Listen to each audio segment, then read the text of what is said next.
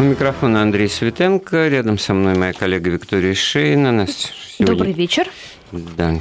И наш сегодняшний гость – историк, доктор исторических наук, профессор Московского педагогического университета Василий, Иван... Э, Василий Жанович Цветков. Я пытался русифицировать ваше отчество, уже, извините, Василий Жанович.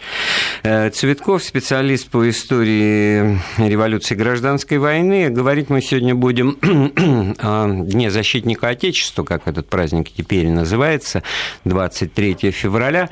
Э, он адресуется к событиям 1918 года, в котором много чего противоречивого, неожиданного и в нашем разговоре, в частности, обнаружится, происходило. И вообще в этом смысле возникает вопрос, вопрос, что мы отмечаем и как относиться к этому празднику. То ли это действительно только в подтексте День Красной Армии, или это День Российской Армии, а другой армии до октября 17 года в России не было. Я о славных э, военных традициях мы сейчас вспоминаем. В общем, а на точке излома вот как раз гражданской войны происходит вот это вот э, именно излом и судеб, и отношение к происходящему, и все делится на белое и красное, кажется, что в поисках национального э, единства, исторической памяти надо здесь что-то, так сказать, предпринимать.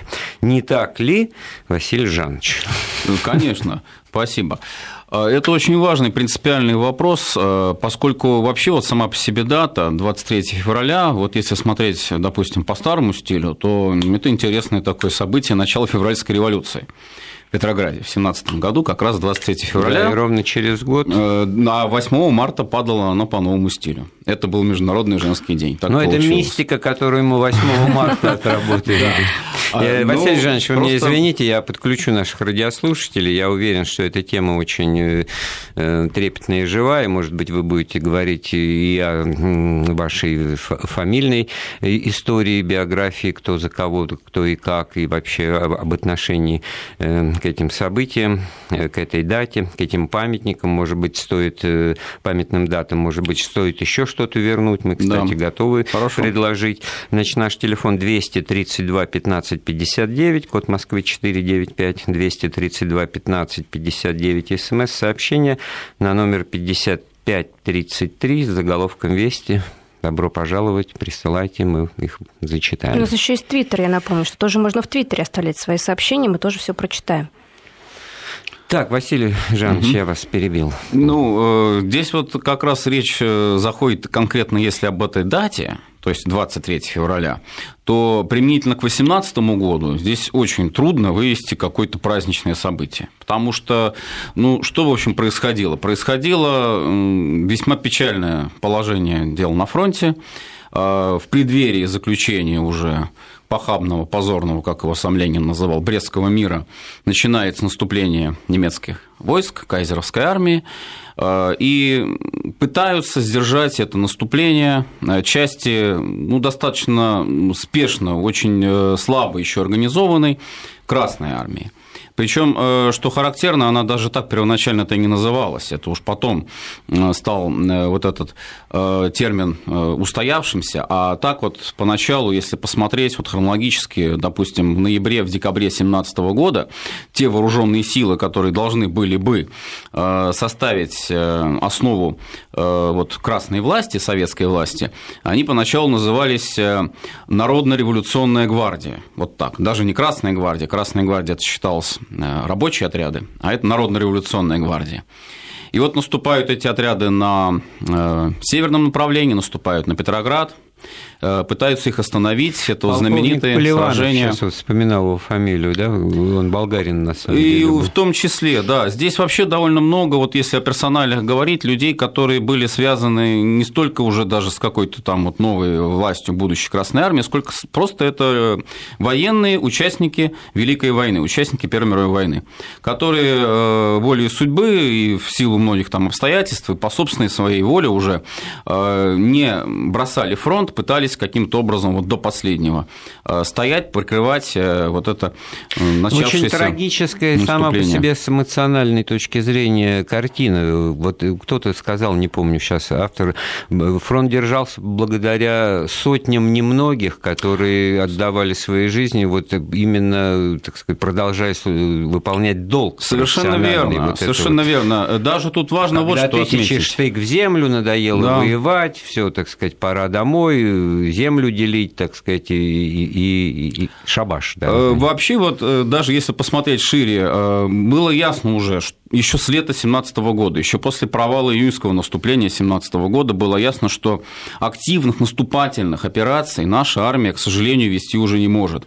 Поэтому вся задача – это хотя бы держать фронт. Кто будет держать фронт? Вот здесь еще до прихода к власти большевиков Ставка разрабатывает проект о создании добровольческих подразделений. То есть вот эта идея добровольцев, которые сами остаются на фронте, держат фронт любой ценой до последней капли крови, но это лучше, это надежнее чем многотысячные там, э, десятки тысяч формирований, которые рыхлые, совершенно неорганизованные, уже разлагающиеся и э, только номинально остающиеся на фронте, а в реальности при первой же возможности уходящие в тыл ну, и да, создающие солдатские советы, огромные которые проблемы. утверждают э, приказы командира, да. это вообще смерть для любой профессиональной кадровой армии. И вот этот добровольческий принцип добровольчества, он был очень популярен в конце 17 года. Это действительно была идея Э, Причем, э, видимо, и Ленин был не чужд, в общем-то, вот тоже этой же идеи, что все-таки попытаться создать новую армию на добровольческих началах и каким-то образом, каким-то образом э, попытаться вот продержаться. Сколько я помню, на фронте. первый декрет, а он, в общем-то, даже не от 23 февраля, Нет, а он... от 5 января, по-моему, да. да, он, в общем-то, трактовал вот, Красную армию именно как добровольческая. Как добровольческая армия. Более того, там для того, чтобы стать в составе вот эти Красной армии или первое название, вот, э, как мы уже отметили, это Народно-революционная гвардия. Э, нужна была рекомендация э, для индивидуального вступления нескольких человек вот такого пролетарского происхождения. Да, учитывалось? Обязательно, обязательно, да. Или рекомендации даже вот при вступлении воинских частей, то есть теоретически предполагалось, что и воинская часть может себя объявить частью вот уже новой армии, тоже требовалось согласие, рекомендации уже высшего командования. То есть, э, и э, еще один элемент – это выборные должности. Выборные должности вот в этой Народной гвардии, Красной армии будущей. Получается, сами себе командиров выбирают? Э, по доверию, да, солдат. То есть, здесь критерий был уже даже не тот, может быть, как, например, летом 17 года, то есть, демагогия и штыки в землю, долой войну. А здесь появляется все таки вот эта мотивация, которая потом очень ярко проявится в ленинских знаменитых словах «социалистическое отечество в опасности». То есть, все равно вот эта идея защиты Отечества, она требовалась. И командиры, э, поначалу, конечно, там тоже было очень-очень большое э, вот такое шатание в сторону, э, требует ли командир немедленного ухода с позиции, или все таки он требует дисциплины, все таки он требует какой-то да откуда эти новые борьбы? командиры берутся? Потому что тут мы никак не можем обойти а здесь... тему того, что, ну вот как я уже сказал, да. другой армии не было, других командиров, кроме как в царской армии, не было, и кого мы не берем из э, советских военачальников, которым к 1941 году Союза, было да. больше, чем 40 лет, стал быть, они воевали в Первую мировую, то они, у них э, есть опыт вот этот да. вот к тому времени очень, так сказать, опасный для чистоты биографии, служил в царской Это верно. армии. И потом для многих сыгравших роковую роль. Да. Ну, были, конечно, вот те, кто э, действительно был кадровым военным, опытным военным. Вот один из таких, например, деятелей первых месяцев месяцев буквально существования Красной Армии, это генерал Парский. А, на Северном фронте он э, как раз э, вот пытался э, руководить обороной Нарвского участка, вот того самого, где были бои в конце февраля 2018 года. Были те, кто потом, как тоже, видимо, это, может быть, была определенная логика, оказались в рядах белого движения. Например, из таких вот личностей, известных, видимо, уже теперь хорошо, можно отметить Булак Балаховича. Атаман, батька, который формировал э, конные отряды и в составе тоже вот первых этих красноармейских вот отрядов это, Вот этот персонаж, Воля ваша, мне напоминает вот о такой теме, когда вот, как Булгаков сказал, была бы кутерьма, а люди найдутся, есть люди войны. Вот в любое время, в, в любом, так сказать, вот и в настоящее время, которые и так уходят, значит, на уголок в камуфляжной форме, значит, им только надо, так сказать, свистнуть, и они вот я уже... Дерусь, потому что я дерусь, вы это имеете в виду? Да, потому что, значит, это, это для тоже... них, ну, как это ни странно прозвучит, нормально. А вот насколько за этим стоят какие-то взгляды, какая-то убежденность там идеологическая, тем более, это есть вот обратная сторона медали профессиональной военной, ну, да, да. Вот солдат удачи. И действительно, вот в такие поворотные судьбоносные моменты истории, когда речь идет там о гражданских столкновениях, вот именно опять-таки получается парадокс. Немногие, то бишь вот сотни и тысячи, которые готовы в этой ситуации ну, лезть на рожон, угу, так сказать, угу. и будоражить и себя, и окружающих, определяют вообще уже судьбы миллионов, потому что мы говорим о времени, в котором еще не заложена гражданская война. Пока Это еще нет. нет. Да. Пока еще нет. Но, Но семена уже прорастают. И вот еще третья категория тоже таких вот командиров. Это, собственно, те, кто себя проявляли уже в 17 году как такие достаточно активные сторонники большевиков, активные сторонники советской власти. Но вот известная тоже, я думаю, фамилия Дыбенко с его отрядом матросов, который под Нарвой тоже вот э, оказался.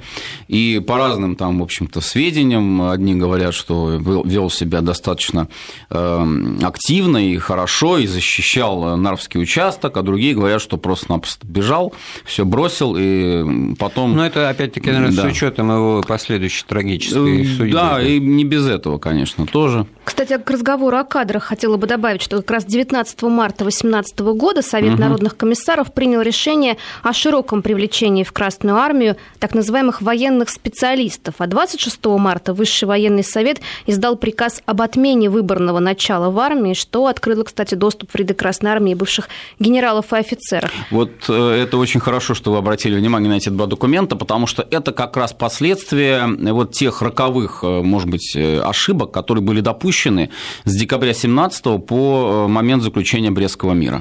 Выборное начало, оно, с одной стороны, хорошо, наверное, когда ты выбираешь человека, которому доверяешь.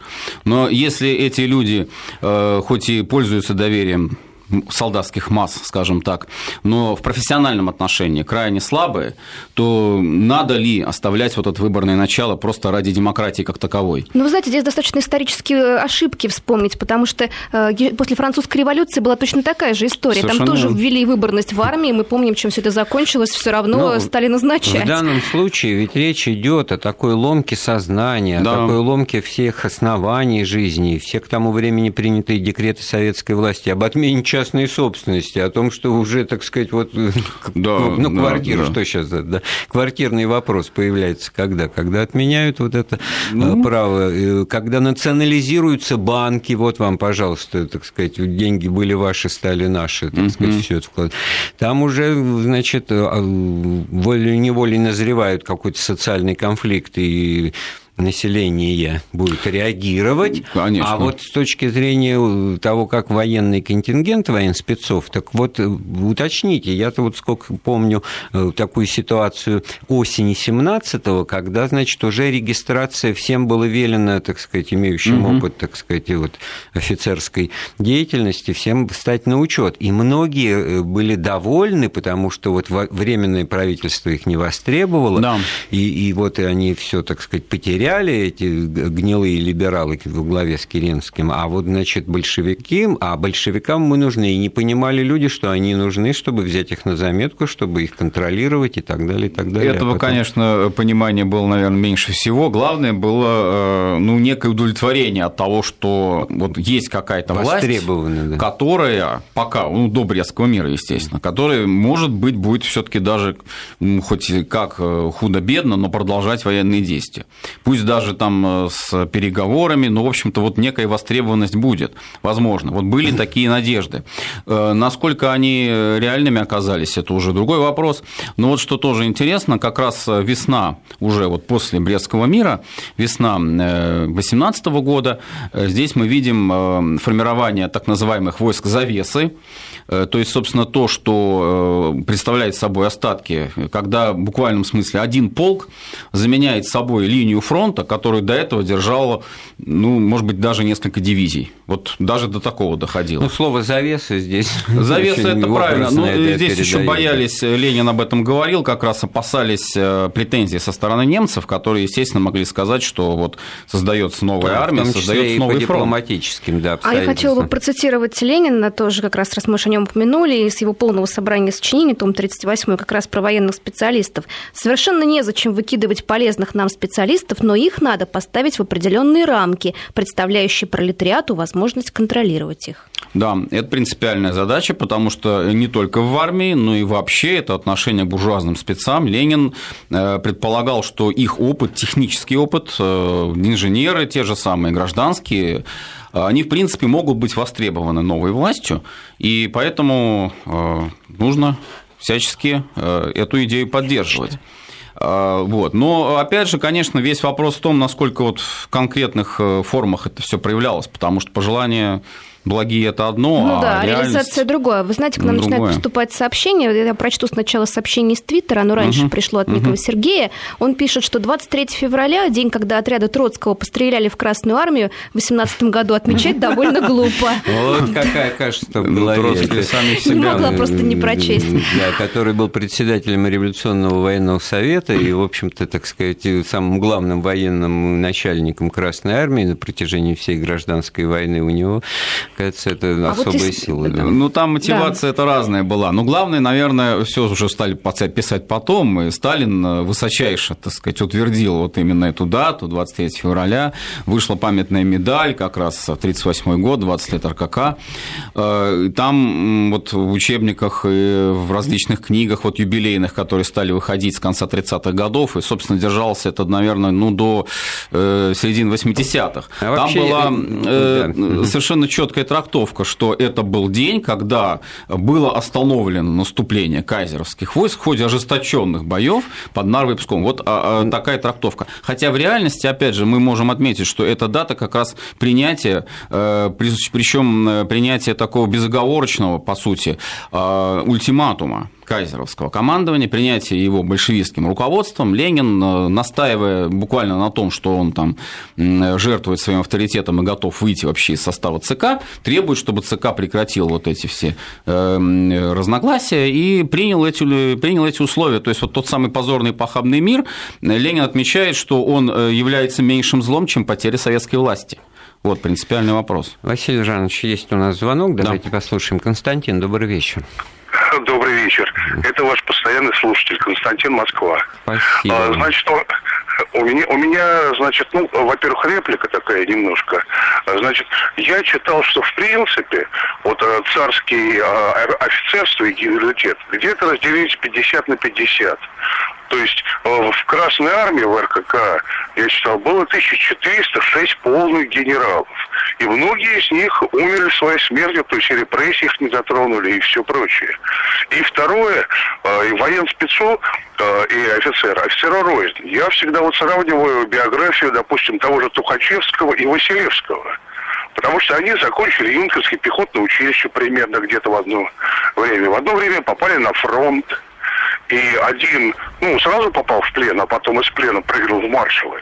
А другой был штабс-капитаном, уважаемым. Но тоже после... прыгнул в маршалы, можно сказать. Ну, да, не, он, он не прыгал, вот и Василевский именно не прыгал, он не выскочка был, как Тухачевский, а он забирался ступенька за ступенькой. Ну... Он, же потом, он же потом и учителем был, и после этого только его взяли, опять же, и он прошел все ступени, в отличие от того же Тухачевского которого я очень не люблю. Ну, это видно, видно по тем глаголам, которые вы в его адрес. Ну, это в данном случае кстати говоря, с, с учетом, он, он долгие годы считался жертвой сталинских репрессий, и он действительно жертва сталинских репрессий, но как бы на него переносились все, так сказать, условно положительные качества, так сказать, невинные жертвы, а если вспомнить все эти, так сказать, подавления Кронштадтского мятежа, Антоновского мятежа, использование там газов и, и все такое прочее, то это был действительно такой классический вот Э, Бонапарт революционной, так сказать,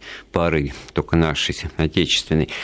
Касаясь вот вопроса 50 на 50, я вот помню, работа Ковторадзе была угу. посвященная как раз очень сути, детальному анализу такая, да, того, сколько, работа. значит, офицеров царской армии потом воевал. Меня в, в этих выкладках, в этих данных поразило то, что порядка 30% значит, вообще убереглось, убоялось и, и участие в гражданской вот войне так, не там, принимала. Там э, критерий уж скорее такой, э, три, третий.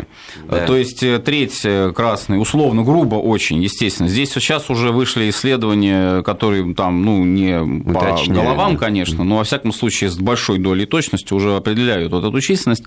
Но если говорить грубо, то треть красных, треть белых и треть или вообще нигде, или э, тоже это надо помнить, в различных национальных армиях тоже. Потому что армии национальные, которые образуются э, и в Прибалтике, и на Украине, и там в, на Кавказе, э, кто офицерский корпус-то?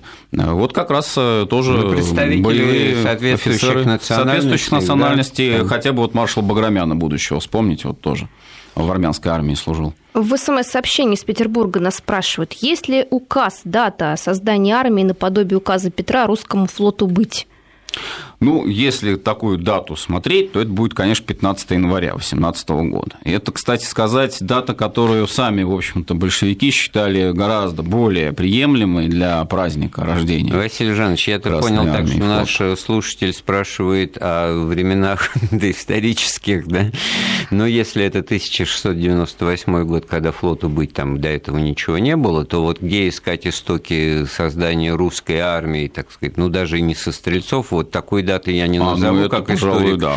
Э, дореволюционного периода. Это, так, пожалуй, да. Это уж тут, точно, тут, в общем-то, так сказать... Вообще, до революционных датах, вот, наверное, тоже уместно э, сейчас вспомнить э, в преддверии праздника этого, наступления этого праздника, ведь тоже были эти даты воинские, воинской славы. Тут надо вспомнить и праздник Николая Чудотворца, это какой так день? называемый Никола Летний, Никола Зимний. Это 6 мая, и э, вот 9 декабря, то по новому стилю, если смотреть э, Никола Зимний, а праздник, когда был не только вот в армейский, не только военный праздник, вот такой сугубо регулярной армии, но и был еще праздник казачества вот нашего. Именно и, Никола Летний? Э, Никола Летний, да. Интересно, что эта дата, она э, также вот, уж коль скоро речь зашла о Красной армии, она сохранялась в традициях Белой армии, перешла в зарубежье потом. Э, ну и сейчас, вот я насколько знаю, тоже восстанавливается очень много э, тех, кто отмечают вот э, как бы именно День русской армии вот в эти дни. Ну, вот те названия легендарных Правильно. гвардейских частей Петром образованных, еще да. как потешные, они же тоже за собой а тянут там, целую традицию. Там вообще у каждого, у каждого полка свой полковой праздник. Свой полковой праздник, который связан с именинами, с почитанием того или иного святого или того или иного праздника. Вот Преображенский полк – это Преображение Господне, а Семеновский полк – это введение в храм Пресвятой Богородицы, а там другие полки гвардейские, там э, уже отдельные святые, Александр Невский, э, там, э, и что тоже вот интересно, последние, например, знамена уже вот царства Николая II, там ведь не только вот спас, образ спаса нерукотворного вышивался, но еще и вышивались полковые иконы на многих знаменах, что тоже должно было как-то вот корпоративный момент вот этому полку придать. То есть этот день именно твоего полка, именно твой полковой праздник, помимо общероссийских, помимо общеармейских. И вот сейчас тоже в этом смысле больше, ну, я не хочу тут, так сказать, больше-меньше, но очень заметно, как люди, служившие в армии, отмечают день того рода войск, в котором они служили. День ВДВ. День ВДВ, пограничника, артиллериста, танкисты, это тоже вот в этом смысле некое вот равноденствие действующее, которое ну, вот, ну, позволяет, позволяет преодолеть вот все эти мифы и надуманности, благодаря которым вот 23 февраля, как мы, в общем-то, В принципе, да, потому что вот я сам, как человек, служивший в артиллерии, в строевых частях, я могу сказать, что вот 19 ноября как раз день артиллериста, причем день связанный ведь не, неспроста, вот именно эта дата. Это начало контрнаступления э, Красной Армии под Сталинградом. То есть вы и, отмечаете? А? Вы отмечаете 19 э, ноября? Ну, вот так, да, по традиции. И это как раз э, дата, когда именно артиллерийская подготовка, вот этот мощный артиллерийский удар по врагу, он сыграл очень большую роль. То есть тут ведь тоже не на пустом месте этот праздник возник. Можно Нет, спорить по поводу 23 февраля. Он, он всяко был бы повод. Одно да. дело, был бы он сугубо канцелярский, подписание какого-то документа, создание, я не знаю, там артиллерии, резерва, ставки главного командования, что тоже, в общем-то, было бы логично. Да но здесь да. Э, очень правильно выбран был именно день, в который отражают вот все, так сказать, перипетии войны, в которой артиллерия сыграла свою роль, как раз вот переломив. А это начало ведь перелома Конечно. в ходе Великой Отечественной Конечно. войны, поэтому Не он просто вдвойне значим этот праздник и выходит за рамки только, так сказать, Дня артиллериста или артиллерийских войск, но очень правильно и верно, что это происходит. Итак, вот памятные даты, которые отмечаются отмечают сейчас те, кто служил в соответствующем роде войск, возвращение традиций дореволюционных праздников и праздник, который мы отмечаем ну, в силу сложившейся в советские времена традиции День защитника Отечества. Сейчас сделаем паузу, потом вернемся в студию. Так, продолжаем разговор. О Дне защитника Отечества. В День защитника Отечества, 23 февраля, как причудливо, так сказать, складываются исторические традиции, сколько связано было с этим и частности, и недоразумений, и последующие попытки, так сказать, вытянуть какую-то мораль из событий того дня. У нас в гостях доктор исторических наук Василий Цветков, Василий Жанович, специалист по истории русской армии, белого движения, Красной армии, гражданской войны, иначе быть не может может, поскольку эти процессы изучать э, по отдельности невозможно. И вот действительно вы обмолвились в начале нашего разговора о том, что вот 23 февраля – это ведь начало ледяного похода. Да. Давайте об этом тоже расскажем, потому что это пролог начала гражданской войны. И мы говорили о том, что вот еще к тому времени до заключения Брестского договора как бы многие не определились в отношении к происходящему и какого-то накала страстей не было. Ну, само по себе слово ну, «похабный мир», даже ну, да, там да. Из, из уст Ленина тем более, ну, показывает, что это все взбудоражило э, общественность, население, народ, и как каким-то образом сподвигло к, действию.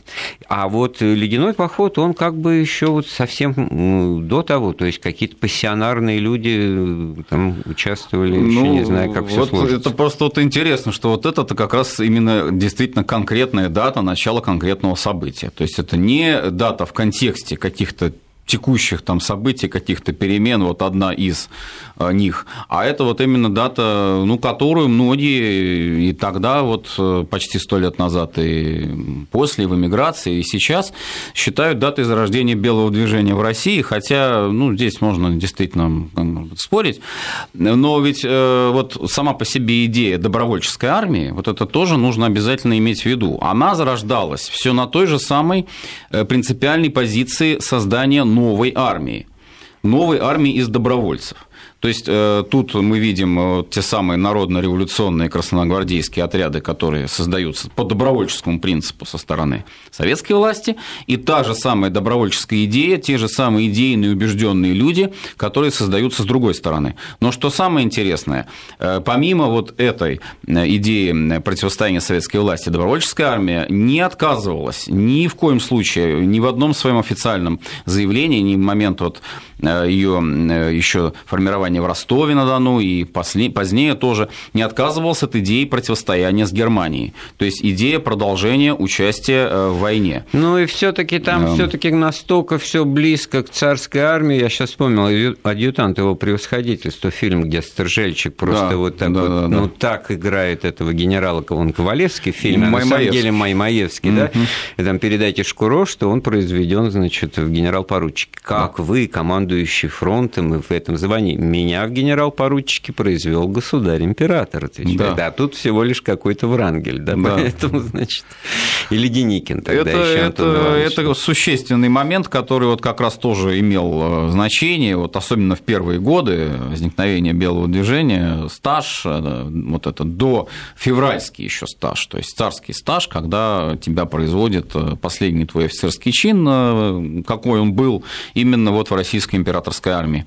А, с другой стороны, тоже вот уже понятно, что в чистом виде возродить армию вот эту не удастся уже. Э, нужны какие-то новые идеи, новые люди, новые э, там заявления. И вот, э, собственно, ледяной поход, он, вот если брать его с чисто военной точки зрения, там тоже, может быть, это не особенно такая уж прям победоносная операция, потому что и Корнилов погиб, и Екатеринодар не взяли, и, собственно, и начался-то поход тоже не от хорошей жизни, а из-за того, что не смогли удержаться добровольцы ни в Ростове, ни в Новочеркасске, и пришлось отступать на Кубань. Вот. Но э, это, как, наверное, справедливо еще Алексей Толстой заметил, вхождение по мукам – это та самая дата, вот то самое событие, когда белое движение стало получать свою героику, свою определенную символику. И э, тоже вот обойти, наверное, эту дату для другой части русской армии э, тоже неправильно. Это, опять же, вот я говорю, это две части одного целого. Это и белая, и красная армия. Это две части вот трагически расколотой нашей единой русской армии. Но в какой степени это добровольческая белая или деникинская, как ее часто тоже называют, армия, была на самом деле э, добровольческой, потому что ведь ну, невозможно в этом смысле так тут, с одной стороны, в численном выражении, ну, несколько тысяч тысяч, да, вот мы уже говорили, сколько офицеров русской армии принимало участие хотя их, их всего-то было сколько, 1400, наверное, ну, да. да? Вот, значит, если треть вообще, так сказать, уклонилась от участия, ушло в частную жизнь, так сказать, ну, спрятались, то понятно, да? И э, мобилизации проводились, да, и в этом смысле, насколько это все было действительно... Ну, вот это уже, тут э, надо сказать, что история Красной и Белой армии э, здесь почти параллельно идут, очень много общего. То есть ведь и начиналось как добровольческое движение. И потом, да, перешли к регистрациям и к мобилизациям, и те, и другие э, с разницей там буквально несколько месяцев. А э, с другой стороны, ну, вот первая, вот, действительно, добровольческая армия, она в полном смысле слова была таковой, потому что подписывали контракт, э, выражаясь современным языком, да, на 4 месяца. И Деникин вот, по окончании в своих воспоминаниях это пишет в очерках русской смуты, э, по окончании ледяного похода многие офицеры, как он считал, могут уйти из армии. И вот кончилось 4 месяца, вроде бы как им тут делать нечего уже, разочаровались, может быть, многие, особенно вот опасались после смерти Корнилова, потому что были те, кто шел э, в Ростов, кто шел в Новочеркасск за конкретным лицом. Вот э, корниловцы, там, допустим, они были настолько вот преданы своему вождю, что считали вот его взгляды очень демократические, подчас даже близкие республиканским, э, считали их абсолютно правильным. Другие, вот Алексеевцы их называли, да, по фамилии бывшего верховного главнокомандующего нашей русской армии, начальника штаба государя генерала Алексеева, они считались монархистами, хотя, в общем-то, может быть, они напрямую не исповедовали этих взглядов, но вот кто из них останется, кто из них пойдет дальше.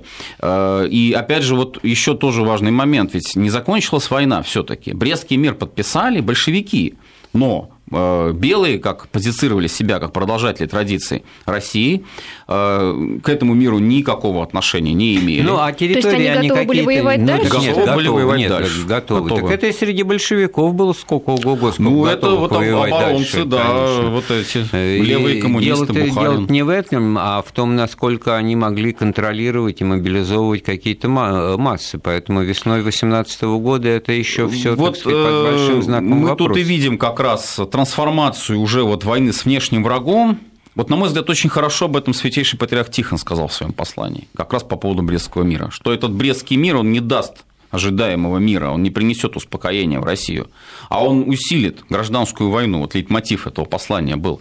И получилось-то что? Вот действительно, а, с одной стороны, вроде бы армии создаются для противодействия внешнему врагу. А с другой стороны, эти армии потом схватываются в смертельной схватке, уже по окончании войны Первой мировой, вот как раз ноябрь 18 года, ведь это тоже дата э, памятная для многих, это 18 ноября 18 года, по сути, окончание военных действий в Европе, но это же дата, это э, приход к власти верховного правителя адмирала Колчака.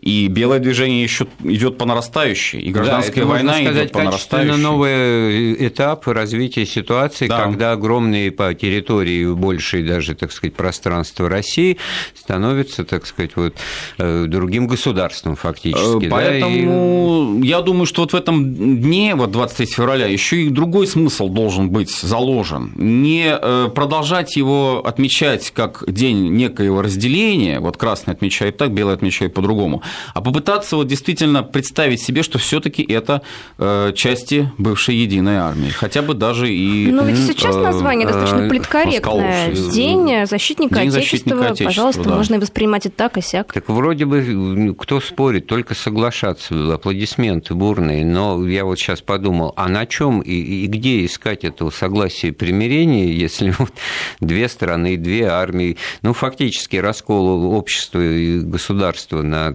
такие несводимые альтернативы, ну, то, что красное и белое, да. Но это уже трагедия, безусловно, это трагедия, прошлого. Да, которую вот сто лет прошло, ну, пора бы уже, так сказать. Трагедия прошлого, но все таки вот опять же, даже немножко в защиту, так сказать, э, идеи создания Красной Армии. Изначально все таки идея была не только там, борьба с внутренним врагом каким-то, да, потому что с этим должны были бороться чрезвычайные органы, тот же ЧК, который создавался, кстати, раньше, чем Красная Армия, э, в декабре 17-го эти структуры стали создаваться, а для противостояния пока еще, пока еще какому-то вот этому внешнему врагу, который еще пока существует. А после Брестского мира здесь, да, здесь мы, безусловно, должны помнить, что это уже армия гражданской войны. У нас есть звонок, Игорь Александрович, мы вас слушаем. Добрый вечер. Добрый вечер. Добрый. Да, пожалуйста, Я говорите. хочу сказать следующее. 15 лет назад я принимал участие в рассекречивании фонда Главного оперативного управления рабоче-крестьянской Красной Армии. И вот там было одно дело Сергея Сергеевича Каменева. 15 лет назад я принимал участие Это... в рассекречивании. Вот. А там вот среди бумаг его нашлись, нашелся листок календаря 23 февраля 2019 года с пометкой «Парад Всеобучи». Простите, с Парад какой? Всеобучи. Угу. Всеобучи Игорь Александрович, вы говорите, потом слушаете себя в, в, в обратном, да. да, выключите, пожалуйста. Выключил, да. да. Угу. Был парад Всеобучи 19 числа. Я так понимаю, что в Советской России история Российской империи была отвергнута полностью. И начинались новые традиции. Вот проводя парад 23 февраля 19 года на Красной площади, Всеобучи, это стало традицией. Провели ее в 2020 году, а потом обозвали это Днем Красной Армии. Так же, как и в свое время, в 30-х годах установили День военно-морского флота, угу. приурочив его первое празднование ко дню рождения наркома Кузнецова. Ведь теперь они празднуют в июле. Ничем не связанная дата. Вот как раз, э, Спасибо. если официально смотреть, то совершенно верно. А, когда стали говорить, что это именно день, там, даже не все а именно Красной Армии, это 22 год. 22 год Троцкий, в общем-то, здесь настоял буквально на том, что это должна быть такая дата. А потом, э, вплоть до комичных дел, в общем-то, доходило. Например, Ворошилов э, еще в начале 30-х, ну, он как бы говорил, что дата притянута, условно говоря. Ты позволял себе да, такое, да, ну, пока, еще, да? пока еще не 38-й год был. А в 38-м, вот э, это уже вот как раз об этом сказали сегодня, 38-й год, по сути, наверное, вот когда поставлена была точка в этом споре, что все таки считать 23 февраля? Ну, потому что какой-то праздник, основание, Сталин, правильно наш слушатель да. Александрович сказал, что это нужны были свои даты, ну, конечно, так сказать, ну, тем конечно. более адресующиеся в атеистическом Советском Союзе ко дню там, вхождения в гроб Господень это, боже мой, это не работает, это отменяем, это очевидная вещь. Вот как к этому, так сказать, свести, вернуться, вот поговорим через несколько минут, продолжим разговор. Я напоминаю, наш телефон 232 15 59, код Москвы 495. СМС-сообщение мы принимаем на номер 5533 с заголовком «Вести». Вместе с историком Василием Цветковым мы обсуждаем э, в День защитника Отечества вот, историю возникновения этого праздника, в котором, ну, в общем-то, праздничного, как верно Василий Жанович отметил с самого начала, в 2018 году ничего не было. Э, было много разного, в том числе и с позиции действий тех, кто стал потом Белой армией, ледяной поход начался как раз в тот же день. И в этом смысле вроде бы очевидная вещь, так сказать, ну, э, интегрирующая общество и историческую память в частности, так сказать, собирание воедино вместе, в данном случае на, на, на, наталкивается на некое вот это смысловое противоречие. Вот, кстати, нам пишут, что 28 мая я отмечаю День пограничника, а 23 февраля День всех войск. Я остальных, если считаешь, да, из Санкт-Петербурга нам без подписи пришло. Логично. И в этом смысле вот это очищено вот от той вот цветовой окраски, от той классовой, так сказать, ограниченности, которая, так сказать, преобладала в определенные времена. Но да, и, кстати, вот в развитии этой темы а, наши слушатели уже между собой тут переписываются, значит, кто-то вот сказал, а где эта дата рождения русской армии? А может быть, с эпического сражения на Ладожском озере, о котором, кстати говоря, мы помним и не забываем в календаре памятных дат. Ну, да. Но понятно, что это было не первое сражение, так сказать, Безусловно. тоже, да, э, в котором участвовали русские дружины, но одно из самых, так сказать, тоже памятных. И, э, ну, как сказать, ну что, больше праздников хороших и разных, но в данном случае это тоже, в общем-то, несколько э, девальвирует значение каждого красного дня календаря, если мы будем умножать и умножать это. Трудно сказать. Вот все таки наверное, может быть, это и не так э, вот уж прямо спорно, потому что действительно, ведь если посмотреть на нашу российскую традицию, все таки вот к ней возвращаться, дореволюционную традицию, то, опять же, и полковые праздники, и праздники общие, как бы там, по войскам, да, они были. Иное дело, тут, может быть, э, праздник расценивается как некий там выходной день обязательный, как некий повод для того, чтобы, так сказать... Да тут уже впору задуматься, почему мы как бы а, автоматически это называем праздником, э. который предполагает э, радость, торжество и, да, бытие в Значимая дата в календаре. Историческая дата. Дата, которую просто надо помнить, наверное. Ну, помнить и отдавать э, дань памяти. Вот вот смотрите, это... в Петербурге не сдаются, пишут. Ничего не имею против 23 февраля. Хорошо, что вообще уделяется этому внимание. Но кажется несправедливым отсекать подвиги русских воинов и до образования Красной Армии. В связи с этим предлагаю вспомнить первое значимое сражение. Это самая защита Отечества. Что это может быть? Битва Александра Невского. Так как до этого в основном сражались с разбойниками. А тут конкретный супостат шведы. Ну и неправильно, во-первых. А как же тогда те же монгольское а, ну нашествие, допустим, что ж мы его должны забыть? Быть, там ведь тоже оборона. Ну, хоть бы та же самая битва на реке Сити, да, вот. А если еще раньше смотреть, там до Доростола Святослава дойти можно. Ну, тут, правда, у нас, э, вот я, насколько знаю, есть, допустим, некоторые украинские историки, которые считают, что раз была Киевская Русь, значит, не было никакой Руси. А Нет, а были не было никакой другой войска. Руси, в смысле да, это как бы украинская да, армия может там вроде бы э, Ну, это особая, претендовать. Сказать, особая история, да, да, которая да. даже Особые не история историки. современности. У нас звонок есть. Владимир Николаевич, да, добрый вечер, мы вас слушаем. Добрый вечер. Я постоянный слушатель передачи. Звук не идет у меня? Все нет, в порядке. Нет, все, все хорошо, да. В порядке, хорошо. Вы знаете, я хочу заступиться за Михаила Николаевича Тухачевского. Мне сейчас около 70 лет, и вот в 1978 году мне довелось встретиться с участником событий, как раз вот в феврале-марте 18 года. Он был солдатом гвардии полка э, императорского Николая II и рассказывал то, что вот сейчас подтверждает э, Василий э, Жак, Жанович о выборности. В том числе, вот он был, он, будучи старшим унтер-офицером, был избран командиром роты. А, а Михаил Николаевич Тухачевский не отсиживался в плену, как, вернее, не в плену, а в Чернигівском имении, как написано в одной из его биографий а тоже был в полку и был избран батальонным командиром. И вот они, значит, в таком составе участвовали в течение двух недель в боях под Сковом, занимая, кстати сказать, позиции уже подготовленные, учебный лагерь первой гвардейской э, дивизии. А потом, значит, их сняли с фронта, отправили в Петроград, э, пере, так сказать, э, обмундировали, и они отправились в Москву на охрану Кремля, куда переехало советское правительство. Я думаю, что факт малоизвестный, но вот я им располагаю. Спасибо. Спасибо. Главное, Спасибо. Владимир Николаевич, что вот вы ну, восстанавливаете этот баланс, потому что смысл и задача, ну, конечно, вы понять, что, что были за люди. Есть персонажи, в которых, у которых ох, злодеи, там по локоть в крови руки.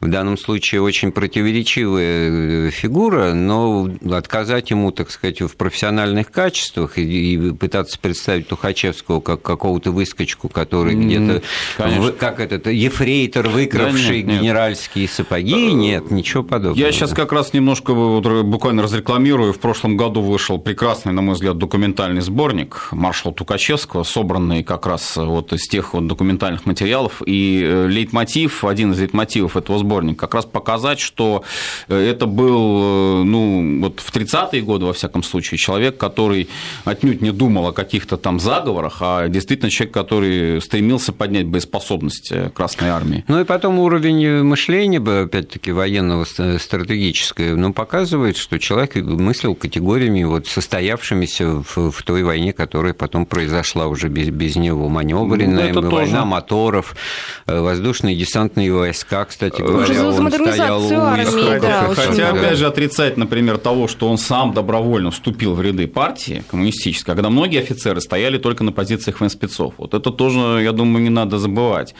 Когда мы, допустим, вот то же самое обвинение, которое ему выдвигалось, одно из обвинений, что он был бывший царский офицер и якобы контрреволюционер скрытый. Но вот сознательное отступление... А это уже это... трагедия, потому что в 2020 году, значит, когда там в Кронштадте мятеж и матросы, а кто это такие? Это крестьяне там ну, да, да. матросских бушлатах. Конечно, да, подавляют конечно. их дворянин, э, поручик царской армии, значит, с партбилетом в, в кармане. Но это же фантасмагория. Вот, это очень это сложные, сложные личности. Ни в коем случае нельзя ее упрощать. Вот, к сожалению, сейчас э, есть такая тенденция все сводить исключительно вот к этому самому заговору, так называемому, да, и Но идея заговора, э, она, так сказать, ну что тут мы, так сказать, в открытую дверь будем ломиться. Да. Есть просто люди, которые воспринимают историю как цепь конспирологических к сожалению. сюжетов. Значит, один заговор плавно перетекает в другой, и все, так сказать, кто-то дергает, да. дергает за ниточки. И, в общем-то, это для определенного сознания ответ на все вопросы. И тогда как бы без этого не обойтись. На самом деле все вот похитрее, как мне кажется. Конечно. И есть вещи, Гораздо которые, сложнее. когда человек думает, что он чем-то управляет и за ниточки дергает, а ничего этого на самом деле не осуществляется. Да, да. Гораздо сложнее. Вот для руководителя это порой тоже откровение такое получается. Ну что ж, получается, что у нас 23 февраля, ну, он и так и будет День защитника Отечества, его, в общем-то, ну, достаточно академический вот разговор можно вести, не обостряя, что называется, Тут не еще, переходя наверное, на личности, ну, кроме Тухачевского. Наверное, все таки да? еще нельзя забывать, что это вписывающийся в такую гендерную концепцию, это День мужчин, воспринимаемый такой житейский не без этого, конечно. Какой вы молодец, Василий ну, Жанович. Вы вот и начали с этого, что Крути, верти, но никуда не деться, наверное, от этого а тоже. А вот это вот случайное, очевидно, совпадение, но оно, оно вот с детства вот меня ну, и вас, я уверен, сопровождает. Значит, 8 марта мы девочек поздравляем. 23-го мальчиков. А 23-го мальчиков, Нет, но с другой ну, стороны, по сути, это не, а ведь мальчик же и должен защищать родину-то. Он же защитник он даже и есть. в потенциале есть защитник. Он есть защитник. Конечно. Ради чего он, собственно, и стал. Логика это работает. Но вот я Этим. как это пару лет назад делал специально Ой. вот этот эфир на 23 февраля, целиком полностью посвященный женщинам-воинам. И нам ага. здесь есть ну, тоже, ну, нужно тоже, было да. о чем вспомнить. Тоже, Те же добровольческие конечно, отряды 17 -го года вот сейчас Бочкарева. Вот, да, да. да. Вот, и это очень важно, так сказать, что это, так сказать, экранизировано такими да. силами. Необычный, кстати, актрисой, ракурс. Да. Вот об этом не то, что там фильмы снимать, вообще не писали. То есть э, представление было о женском батальоне, собрались какие-то глупые бабы, которые Керенского хотели защитить, и все. По Джону Риду 10 дней, которые потрясли мир, это было вообще пошлятина. Ну, абсолютно, сказать, ужасно, конечно. Это пример вот вот восприятия. Э, манипулирования, так да, сказать, задним да, числом да, общественным да, мнением, который подвиг действительно достойный памяти и позицию... Совершенно забытый, да, извращенный из... еще вот в придачу. И то же самое можно сказать и ну, об участии женщин в гражданской войне, как на стороне белых, так на стороне ну, а в красных. Первой мировой так... войне сколько имен, которых мы тоже упоминали, когда рассказывали про Первую мировую. Конечно. Это к тому, что, ну, конечно, мы сами обозначили эту, этот неожиданный подход, так сказать, на бытовом уровне, что это условно, так сказать, условно. в скобочках мужской день, да, но это опять-таки проблемы нашего вот менталитета, особенностей российской жизни, в которых так вот легко и уживается, как же нам жить без 8 марта. Ну, девочки в школах дарят подарки мальчикам ну, в надежде на ответный подарок перед 8 марта. Ну и, соответственно, до, этого 23 февраля мальчикам это имея в виду, что это будут защитники Отечества. Надеюсь, Еще раз, видимо. И защитники еще, их, девочек, да. будущих. Еще раз с праздником всех, кто служил, э, и независимо от рода войск. У нас в гостях был историк Василий Жанович Цветков. Эфир программы подготовили, провели Виктория Шейна, Андрей Светенко. Слушайте Вести ФМ.